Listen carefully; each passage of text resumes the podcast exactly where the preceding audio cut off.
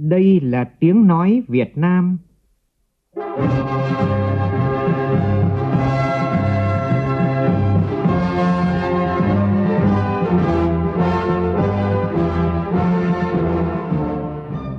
là tiếng nói Việt Nam, phát thanh từ Hà Nội, thủ đô nước Cộng hòa xã hội chủ nghĩa Việt Nam.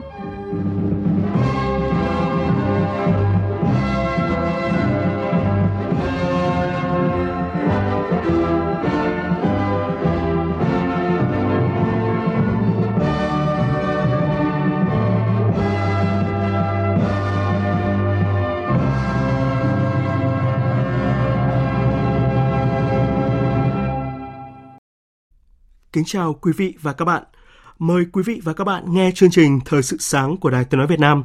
Hôm nay thứ ba, ngày mùng 2 tháng 1 năm 2024, tức ngày 21 tháng 11 năm Quý Mão. Chương trình có những nội dung đáng chú ý sau.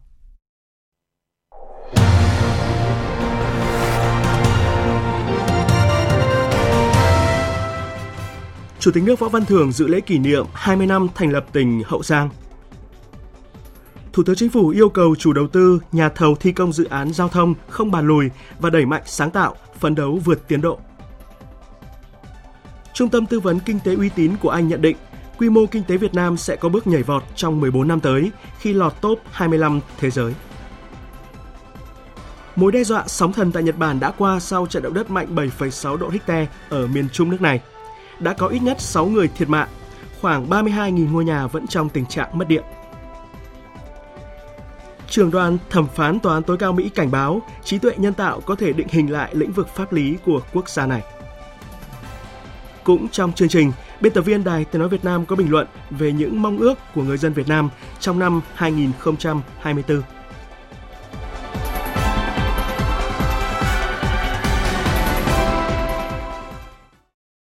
Bây giờ là nội dung chi tiết. Phát biểu tại lễ kỷ niệm 20 năm thành lập tỉnh Hậu Giang và đón nhận huân chương lao động hạng nhất vào tối qua, Chủ tịch nước Võ Văn Thưởng nêu rõ, Hậu Giang đang trong thời kỳ vàng, hội tụ các điều kiện thế mạnh. Do đó, tỉnh cần phát huy tốt tiềm năng để sớm trở thành tỉnh khá của vùng đồng bằng sông Cửu Long và cả nước. Đảng bộ và nhân dân Hậu Giang cần tiếp tục khơi dậy tinh thần đổi mới, ý chí tự lực, tự cường và khát vọng vươn lên, phát huy sức mạnh đại đoàn kết toàn dân, trong xây dựng phát triển tỉnh nhà. Hậu Giang đang trong thời kỳ vàng, hội tụ điều kiện thế mạnh, tiềm năng nằm ở khu vực trung tâm, giáp ranh với thành phố Cần Thơ, có vị trí chiến lược quan trọng của vùng Tây Nam Bộ. Vì thế, tỉnh cần tập trung phát huy tốt tiềm năng thế mạnh của tỉnh miền sông nước, lợi thế của địa phương đi sau, phấn đấu phát triển nhanh và bền vững, đóng góp hiệu quả vào sự phát triển lớn mạnh của vùng đồng bằng sông Cửu Long và cả nước. Trước đó, Chủ tịch nước đã dự lễ khánh thành bàn giao 1.400 căn nhà đại đoàn kết cho người dân tỉnh Hậu Giang và bàn giao 1.200 căn nhà cho người nghèo, người có hoàn cảnh khó khăn của tỉnh Sóc Trăng. Chủ tịch nước mong muốn từ căn nhà mới được nhận, bà con sẽ an cư và nỗ lực để vươn lên thoát nghèo. Thủ tướng Chính phủ vừa ký công điện yêu cầu tiếp tục phát huy tinh thần trách nhiệm cao nhất, đẩy nhanh tiến độ đầu tư xây dựng các dự án, công trình hạ tầng giao thông. Năm qua, cả nước đã hoàn thành đưa vào khai thác 20 dự án, trong đó có 9 dự án đường bộ cao tốc dài gần 500 km, nâng tổng số cao tốc đưa vào khai thác từ đầu nhiệm kỳ đến nay là hơn 700 km và nâng tổng số cao tốc của cả nước lên gần 1.900 km. Ngay trong những ngày nghỉ Tết Dương lịch 2024, trên các công trình giao thông trọng điểm khắp cả nước, cán bộ công nhân vẫn hăng say làm việc khẩn trương thi công 3K 4 kíp.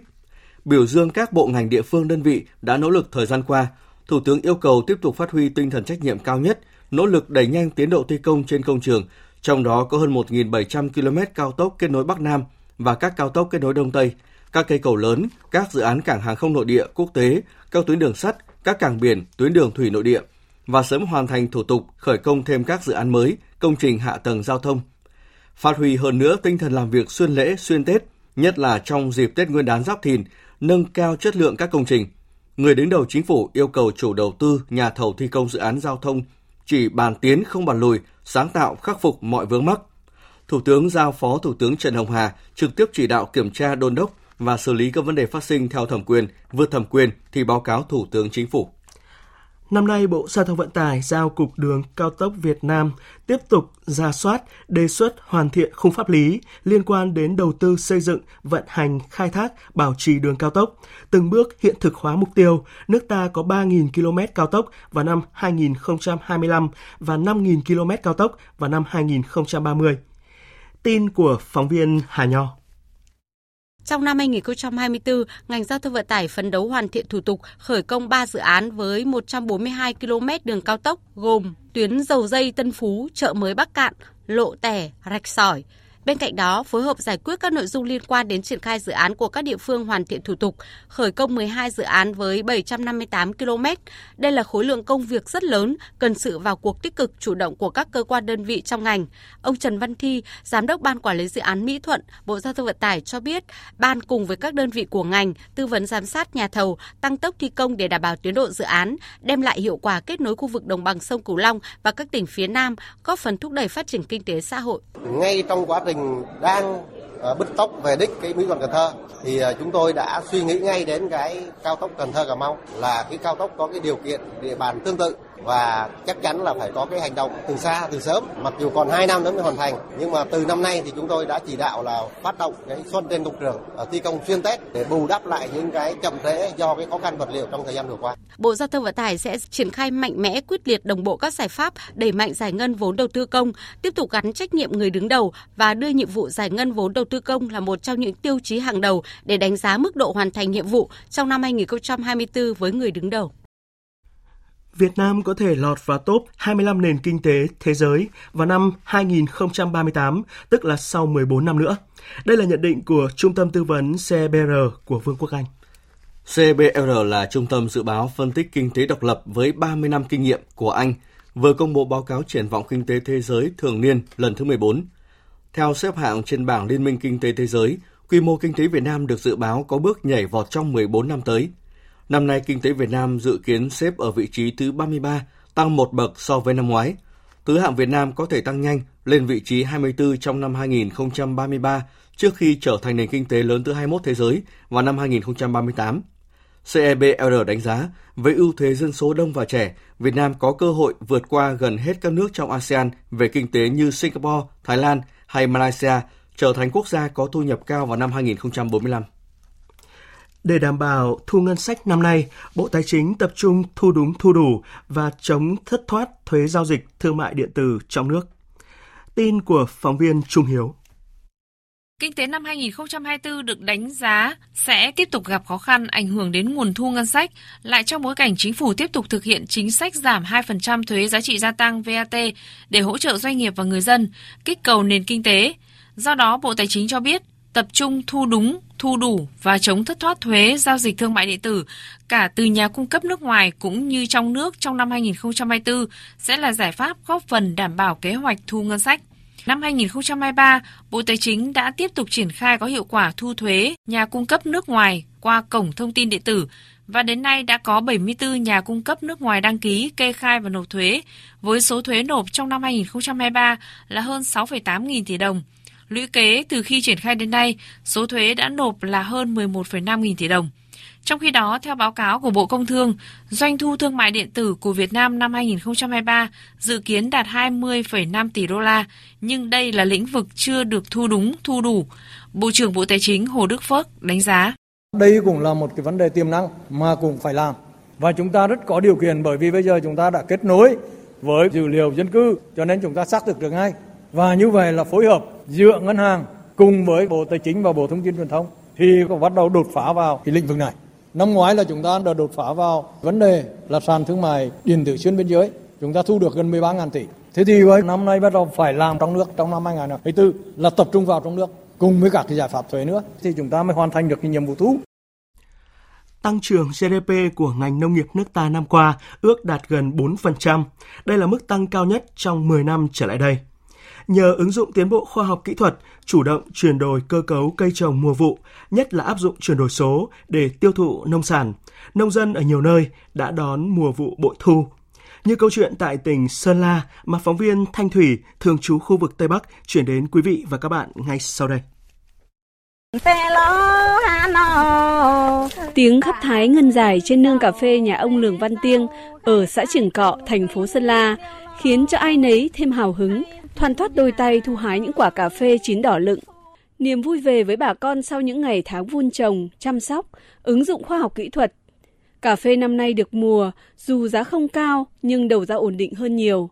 Ông Tiêng chia sẻ. Gia đình tôi bắt đầu trồng cà phê từ năm 1992 nên năm nay chẳng hạn cà phê sai quả hai nữa là giá thì so với một năm thì là giá cả nhích lên hơn riêng uh, gia đình tôi trên một ha sản lượng năm nay cũng là trên chục tấn mà nếu giá cả được à, như đầu mùa thì mới cân được chục nghìn ấy, thì nó sẽ được trên trăm triệu một năm Tiếng máy cày giòn giã làm vùng chuyên canh trồng na thêm nhộn nhịp giữa màu xanh dịu mát của cây trái bạt ngàn. Hơn 150 hecta na của hợp tác xã được người nông dân nâng niu chăm sóc kỹ càng, khoa học để cho mùa quả bội thu. Ông Nguyễn Hữu Tứ, giám đốc hợp tác xã Máy Lách cho biết, na sầu riêng là sản phẩm mới được hợp tác xã kết hợp với Viện Rau quả Việt Nam trồng thử nghiệm. Trong khó khăn, người nông dân đã chủ động tìm những cây trồng mới phù hợp để tăng thu nhập cho gia đình. Cây na là cây khó tính, bọn tôi cũng áp dụng công nghệ cao như là đặt áp dụng sản xuất hữu cơ, đưa hệ thống tưới ẩm vào cây. Hợp tác xã cũng kết nối với các công ty, các siêu thị để bán sản phẩm cho bà con. Ông Nguyễn Văn Bắc, Giám đốc Sở Công Thương tỉnh Sơn La cho biết. Tỉnh Sơn La đã phối hợp với Cục Thương mại Điện tử và Kinh tế số của Bộ Công Thương các đơn vị thương mại điện tử thì đã tổ chức các cái lớp tập huấn hỗ trợ các doanh nghiệp hợp tác xã, cơ sở sản xuất, hộ sản xuất kinh doanh và nâng cao kỹ năng nắm được quy trình tham gia quảng bá, giới thiệu và bán sản phẩm trên kênh thương mại điện tử. Tỉnh Sơn La đã tham gia hội trợ ASEAN Trung Quốc lần thứ 23 tại thành phố Nam Ninh, Quảng Tây, Trung Quốc, một trong những sự kiện xúc tiến thương mại lớn nhất trong năm được tổ chức tại Trung Quốc. Lực vượt qua một năm sản xuất đầy khó khăn, nông nghiệp Sơn La cùng bà con nông dân càng thêm tự tin bước vào một năm sản xuất mới với những mục tiêu cao hơn, bắt đầu từ những ngày đầu năm mới rộn ràng, tươi vui này. Theo Cục Thủy lợi Bộ Nông nghiệp Phát triển Nông thôn, gieo cấy vụ đông xuân khu vực Trung Du Đồng bằng Bắc Bộ sẽ có một số công trình lấy nước đổ ải gặp khó khăn. Phóng viên Minh Long thông tin. Trạm bơm Trung Hà, cống Liên Mạc Hà Nội không đủ điều kiện lấy nước trong cả hai đợt. Vì vậy, cần khẩn trương xây dựng trạm bơm dã chiến hoặc có giải pháp nguồn nước thay thế. Đối với những trạm bơm mới được nâng cấp như Bạch Hạc, Đại Định, Liễu Trì của tỉnh Vĩnh Phúc, mặc dù đủ điều kiện vận hành trong cả hai đợt, nhưng các trạm bơm này công suất nâng cấp mới chỉ đạt một nửa so với yêu cầu. Do vậy, gặp khó khăn trong việc đẩy nhanh tiến độ lấy nước. Riêng đối với cống Xuân Quan thuộc hệ thống thủy lợi Bắc Hưng Hải sẽ gặp khó khăn lấy nước trong đợt 2 do mực nước thấp. Lịch lấy nước vụ đông xuân khu vực Trung Du và Đồng bằng Bắc Bộ sẽ có tổng cộng 12 ngày với hai đợt. Đợt 1 từ 0 giờ ngày 23 tháng 1 đến 24 giờ ngày 30 tháng 1, tổng cộng là 8 ngày. Đợt 2 từ 0 giờ ngày 18 tháng 2 đến 24 giờ ngày 21 tháng 2, tổng cộng 4 ngày. Ông Nguyễn Mạnh Hùng, trưởng phòng phòng quản lý vận hành và tưới tiêu cho biết, khác với mọi năm thường tổ chức 3 đợt lấy nước, nhưng năm nay chỉ tổ chức 2 đợt. Thời gian lấy nước sẽ ngắn hơn. Cái việc mà giữ nước lên ruộng trong một cái thời gian khá dài, khoảng hơn nửa tháng thì là khó khăn đối với ờ, các ờ, đơn vị khai thác công trình thủy lợi cũng như người dân. Do vậy thì chúng tôi cũng ờ, khuyến cáo cần phải tập trung lấy nước và trữ nước đồng thời có thể tranh thủ làm đất bảo đảm đủ nước tránh thất thoát lãng phí để phục vụ gieo cấy cho cái vụ đông xuân. Theo Nguyễn Tùng Phong, cục trưởng cục thủy lợi, tiết lập xuân năm nay cộng với việc lấy nước đợt một trước Tết Nguyên đán dài ngày nên việc lấy nước cũng như giữ nguồn nước lấy được là nhiệm vụ rất khó khăn với ngành. Cục Thủy lợi sẽ chỉ đạo điều hành các đơn vị quản lý công trình thủy lợi cũng như phối hợp với Tập đoàn Điện lực Việt Nam EVN và các địa phương để đảm bảo việc lấy nước hiệu quả nhất, góp phần đảm bảo an ninh năng lượng. Thời sự VOV, nhanh, tin cậy, hấp dẫn. Xin được mở đầu phần tin thế giới với thông tin về tình hình thiên tai tại Nhật Bản. Mối đe dọa sóng thần sau trận động đất có độ lớn 7,6 ở miền Trung nước này cơ bản đã qua. Dù sau cơn địa chấn, nhiều đợt sóng cao hơn 1 mét đã đổ bộ vào bờ biển một số địa phương của Nhật Bản. Đã có ít nhất 6 người chết sau trận động đất. Nhật Bản đã ghi nhận chuỗi 87 dư chấn có độ lớn 2 độ. Hơn 97.000 người ở 5 tỉnh miền Trung Nhật Bản đã được yêu cầu sơ tán khẩn cấp. Một vụ hỏa hoạn đã bùng phát tại nhà máy điện hạt nhân Shika của công ty điện lực Hokuriki thuộc tỉnh Ishikawa. Hiện đám cháy đã được dập tắt và không ảnh hưởng đến nhà máy điện hạt nhân. Người phát ngôn chính phủ Nhật Bản tuyên bố. Kể cả nhà máy điện hạt nhân Shika gần tâm chấn nhất cho đến các nơi khác, hiện tại không có bất thường nào được báo cáo về các nhà máy điện hạt nhân của chúng tôi. Khoảng 32.000 ngôi nhà đang bị mất điện. Thủ tướng Fumio Kishida kêu gọi khẩn trương đánh giá thiệt hại, đảm bảo an toàn cho người dân, giải cứu những người mắc kẹt và cung cấp thông tin phù hợp cho người dân. Các hãng hàng không và công ty đường sắt Nhật Bản đã phải hủy nhiều chuyến bay và chuyến tàu, ảnh hưởng tới việc đi lại của hàng chục nghìn người. Dự báo trong tuần tới, miền Trung Nhật Bản có thể xảy ra động đất với cường độ cực mạnh. Cơ quan chức năng kêu gọi người dân cảnh giác trước những dư chấn mạnh có thể xảy ra. Tổng thống Mỹ Joe Biden tuyên bố Mỹ sẵn sàng cung cấp mọi trợ giúp cần thiết cho Nhật Bản. Triều Tiên đã bắt đầu các cuộc thảo luận về việc giải thể các cơ quan phụ trách mối quan hệ liên triều sau khi nhà lãnh đạo Kim Jong Un nhận định tiến trình hòa giải và thống nhất với Hàn Quốc là vô ích. Quyết định được đưa ra trong bối cảnh vào tuần trước, nhà lãnh đạo Triều Tiên Kim Jong Un tuyên bố việc thống nhất hai miền Triều Tiên là bất khả thi, đồng thời không tìm cách hòa giải và thống nhất với Hàn Quốc nữa. Nhà lãnh đạo Triều Tiên cáo buộc Mỹ và Hàn Quốc gây ra tình trạng khủng hoảng dai dẳng không thể kiểm soát trên bán đảo Triều Tiên. Bộ trưởng Quốc phòng Anh vừa tuyên bố sẵn sàng hành động trực tiếp chống lại phiến quân Houthi ở Yemen. Lực lượng đã nhiều lần tấn công các tàu ở Biển Đỏ. Cảnh báo được đưa ra trong bối cảnh căng thẳng leo thang trên tuyến đường vận chuyển quan trọng sau sự việc trực thăng của Hải quân Mỹ vừa bắn chìm ba xuồng của phiến quân Houthi đang cố gắng leo lên một tàu chở hàng. Anh đang cùng Mỹ lên kế hoạch về các cuộc tấn công quân sự chống lại Houthi, đồng thời đưa ra cảnh báo cuối cùng với lực lượng phiến quân Hồi giáo nhằm ngăn chặn các cuộc tấn công tiếp theo của nhóm này. Trong diễn biến khác, tàu chiến của Iran đã tiến vào Biển Đỏ.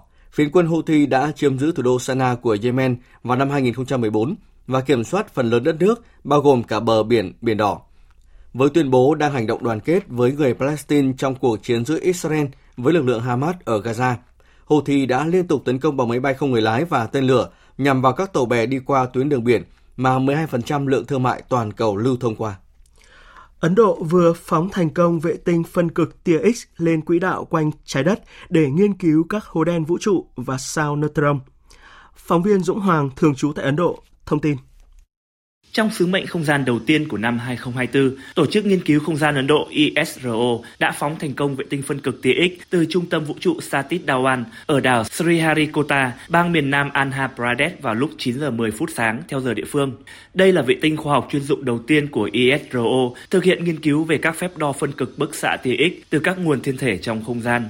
Phân cực tia X đóng vai trò là công cụ chuẩn đoán quan trọng để kiểm tra cơ chế bức xạ và hình học của các nguồn thiên thể. Vệ tinh này mang hai thiết bị, đó là POLIS, dụng cụ đo phân cực trong tia X, và XPEC, dụng cụ đo thời gian và độ phân giải quang phổ tia X. Thủ tướng Ấn Độ Narendra Modi đã ca ngợi việc phóng thành công vệ tinh phân cực tia X của nước này, đồng thời cho rằng đây là một khởi đầu tuyệt vời cho năm 2024 của các nhà khoa học Ấn Độ. Vụ phóng là một tín hiệu tốt đối với lĩnh vực không gian và sẽ góp phần nâng cao năng lực của Ấn Độ trong lĩnh vực này. Ngành công nghiệp hàng không vũ trụ đã vươn lên tầm cao mới trong năm 2023 với việc tàu du hành Chandrayaan 3 hạ cánh thành công lên bề mặt cực nam của mặt trăng. Nước này cũng đưa được tàu Andintian L1 với sứ mệnh nghiên cứu mặt trời. Những cột mốc quan trọng này không chỉ đảm bảo vị thế của Ấn Độ trong ngành công nghiệp không gian toàn cầu mà còn tiếp thêm động lực cho các công ty vũ trụ tư nhân ở Ấn Độ. Trí tuệ nhân tạo gọi tắt là AI đang thay đổi cách làm việc của các thẩm phán và luật sư, kéo theo những tác động hai mặt tới lĩnh vực pháp lý. Đây là nhận định mới được trưởng đoàn thẩm phán Tòa án tối cao Mỹ John Roberts đưa ra, trong đó lưu ý cần cẩn trọng trong khi ứng dụng công nghệ mới nổi này. Ông Robert cho rằng AI có thể giúp các đương sự gặp khó khăn có nhiều cơ hội tiếp cận tư pháp hơn, cách mạng hóa các nghiên cứu pháp luật và hỗ trợ các tòa án giải quyết các vấn đề nhanh và tiết kiệm chi phí hơn. Tuy nhiên, AI cũng gây ra những lo ngại về tính riêng tư và không có khả năng đưa ra những suy xét chín chắn như con người. Hiện nay, nhiều tòa án cấp thấp hơn ở Mỹ đang cân nhắc cách để ứng dụng AI tốt nhất trong lĩnh vực pháp lý. Tháng trước, Tòa Phúc thẩm cấp liên bang ở New York Lynn đã đề xuất văn bản luật nhằm quản lý việc các luật sư làm nhiệm vụ trước tòa này sử dụng các công cụ AI đánh dấu Tòa Phúc thẩm liên bang đầu tiên trong số 13 tòa ở Mỹ đề xuất một dự luật như vậy. Theo đó, các luật sư phải có chứng nhận không sử dụng các chương trình AI để soạn thảo các văn bản trình lên tòa, hoặc nếu có thì những tài liệu này đã được người có thẩm quyền đánh giá tính chính xác. Tiếp theo là một số tin thể thao đáng chú ý.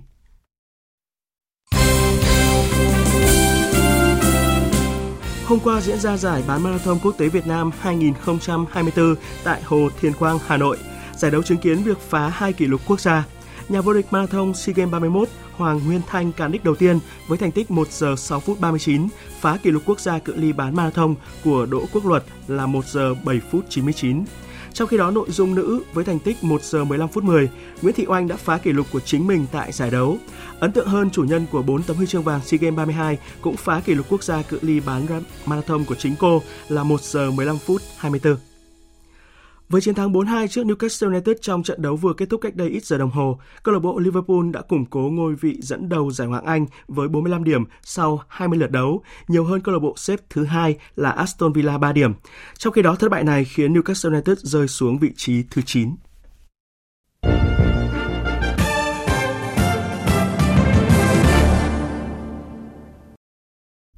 Quý vị và các bạn đang nghe chương trình Thời sự sáng của Đài Tiếng Nói Việt Nam. Thưa quý vị, thưa các bạn, mỗi khi thức dậy lúc sớm mai, nhiều người đối diện với câu hỏi bạn nghĩ gì? Nếu không phải là từ mạng xã hội thì cũng là của người thân, bạn bè hay đồng nghiệp. Trả lời được câu hỏi bạn nghĩ gì, tức là ta đã đặt một nét vẽ cho hành trình tiếp nối để cuộc sống không bao giờ dừng lại. Dù khổ đau hay hạnh phúc, dù chiến thắng hay thất bại, những câu chuyện của ngày hôm qua luôn là cái bóng phía sau những con người biết cách đi về hướng nắng với nhiều ước mơ. Nhà báo Vân Thiêng có bình luận, chúng ta ước mơ gì trong năm nay? Mời quý vị và các bạn cùng nghe. Nhìn lại năm 2023, cả thế giới vẫn tiếp tục trải qua những tác động dai dẳng của đại dịch COVID-19, khiến nhiều quốc gia không thể kỳ vọng vào sự phục hồi và phát triển sau đại dịch. Không chỉ có vậy, những xung đột địa chính trị nổ ra gay gắt đã kéo nhiều quốc gia vào vòng xoáy tranh chấp, đánh mất cơ hội phục hồi. Dù có thấp hơn kỳ vọng, nhưng mức tăng trưởng 5,05% GDP trong năm 2023 của Việt Nam vẫn được xem là cao so với nhiều quốc gia khác. Chúng ta cũng gặt hái thắng lợi lớn trên mặt trận ngoại giao khi thiết lập quan hệ đối tác chiến lược với tất cả các nước lớn nhất trên thế giới và nhóm quốc gia có kinh tế phát triển ở khu vực Đông Á gần gũi. Vì vậy, dù dự báo năm 2024 vẫn tiềm ẩn những yếu tố bất ổn khó lường, thì giữa đại dương đầy sóng gió ấy, Việt Nam vẫn như một con tàu vững chãi với người thuyền trưởng bản lĩnh, trí tuệ, biết cách giữ thăng bằng để đạp sóng băng về phía trước. Năm mới 2024, năm tăng tốc, có ý nghĩa đặc biệt quan trọng trong việc thực hiện thắng lợi nhiệm vụ của cả nhiệm kỳ theo nghị quyết đại hội lần thứ 13 của Đảng.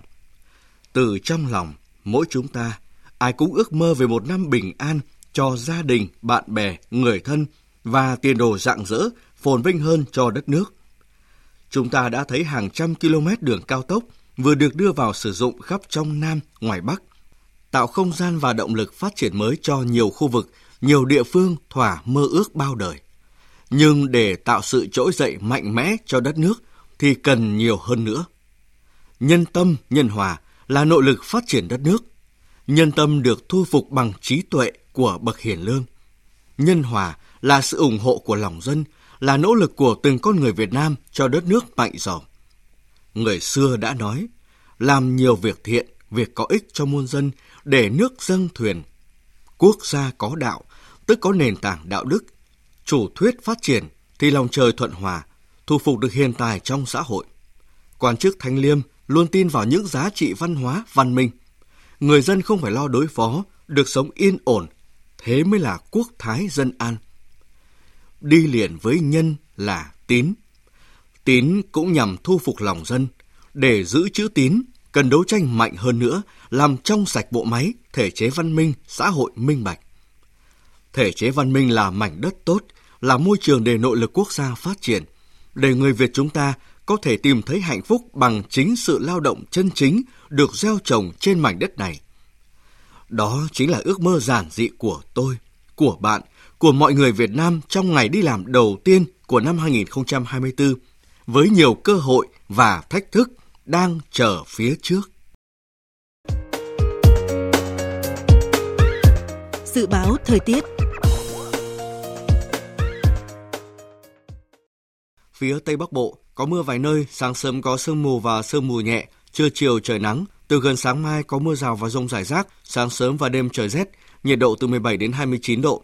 Phía Đông Bắc Bộ, sáng sớm có nơi có sương mù và sương mù nhẹ, trưa chiều trời nắng, từ gần sáng mai có mưa rào và rông rải rác, gió đông bắc mạnh lên cấp 3, sáng sớm và đêm trời rét, nhiệt độ từ 17 đến 28 độ.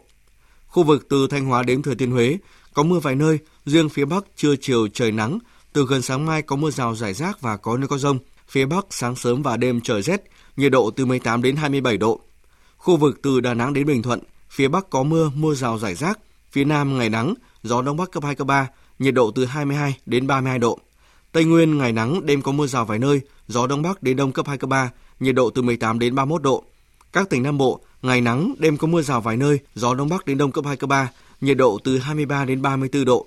Khu vực Hà Nội, có mưa vài nơi, sáng sớm có sương mù và sương mù nhẹ, trưa chiều trời nắng. Từ gần sáng mai có mưa rào rải rác và có nơi có rông, gió đông bắc mạnh lên cấp 3, sáng sớm và đêm trời rét, nhiệt độ từ 18 đến 28 độ.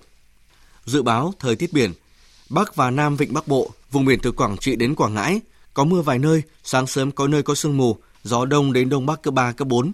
Vùng biển từ Bình Định đến Ninh Thuận, từ Bình Thuận đến Cà Mau, có mưa vài nơi, gió đông bắc cấp 5, riêng vùng biển Ninh Thuận có lúc cấp 6, giật cấp 7, biển động. Vùng biển từ Cà Mau đến Kiên Giang có mưa vài nơi, gió đông bắc đến đông cấp 3, cấp 4. Khu vực Bắc Biển Đông có mưa vài nơi, gió đông bắc cấp 5, riêng vùng biển phía đông bắc cấp 6, giật cấp 7, cấp 8, biển động. Khu vực giữa Biển Đông, khu vực quần đảo Hoàng Sa thuộc thành phố Đà Nẵng có mưa rào rải rác và có nơi có rông ở phía nam, gió đông bắc cấp 4, cấp 5. Khu vực Nam Biển Đông và khu vực quần đảo Trường Sa thuộc tỉnh Khánh Hòa có mưa rào rải rác và có nơi có rông, gió đông bắc cấp 3, cấp 4, riêng phía Tây cấp 5, có lúc cấp 6, giật cấp 7, biển động. Vịnh Thái Lan có mưa rào vài nơi tầm nhìn xa trên 10 km, gió nhẹ. Trước khi kết thúc chương trình Thời sự sáng nay, chúng tôi tóm lược một số tin chính vừa phát. Phát biểu tại lễ kỷ niệm 20 năm thành lập tỉnh Hậu Giang và đón nhận huân chương lao động hạng nhất vào tối qua, Chủ tịch nước Võ Văn Thưởng nêu rõ, Hậu Giang đang trong thời kỳ vàng hội tụ các điều kiện thế mạnh, do đó tỉnh cần phát huy tốt tiềm năng để sớm trở thành tỉnh khá của vùng đồng bằng sông Cửu Long và cả nước. Thủ tướng Phạm Minh Chính vừa có công điện yêu cầu các bộ ngành địa phương, nhà thầu, tư vấn, cán bộ kỹ sư công nhân nỗ lực đẩy nhanh tiến độ thi công trên công trường, chỉ bàn tiến, không bàn lùi và đẩy mạnh sáng tạo, phấn đấu vượt tiến độ. Trung tâm Dự báo Phân tích Kinh tế độc lập với 30 năm kinh nghiệm của Anh CBR vừa nhận định quy mô kinh tế nước ta sẽ có bước nhảy vọt trong 14 năm tới. Năm nay, kinh tế Việt Nam dự kiến xếp ở vị trí thứ 33. Thứ hạng của Việt Nam có thể tăng nhanh lên vị trí thứ 24 vào năm 2033 trước khi trở thành nền kinh tế lớn thứ 21 thế giới vào năm 2038. Mối đe dọa sóng thần sau trận động đất có độ lớn 7,6 độ Richter ở miền Trung của Nhật Bản cơ bản đã qua. Dù sau cơn địa chấn, nhiều đợt sóng cao hơn 1 mét đã đổ bộ vào bờ biển một số địa phương của nước này. Đã có ít nhất 6 người thiệt mạng sau trận động đất. Hơn 97.000 người ở 5 tỉnh miền Trung Nhật Bản đã được yêu cầu sơ tán khẩn cấp. Hiện khoảng 32.000 ngôi nhà vẫn trong tình trạng mất điện.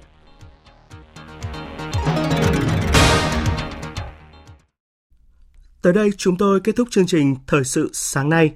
Chương trình do biên tập viên Hải quân và Phương Anh thực hiện với sự tham gia của phát thanh viên Thành Tuấn và kỹ thuật viên Uông Biên, chịu trách nhiệm nội dung Nguyễn Vũ Duy. Cảm ơn quý vị và các bạn đã quan tâm theo dõi.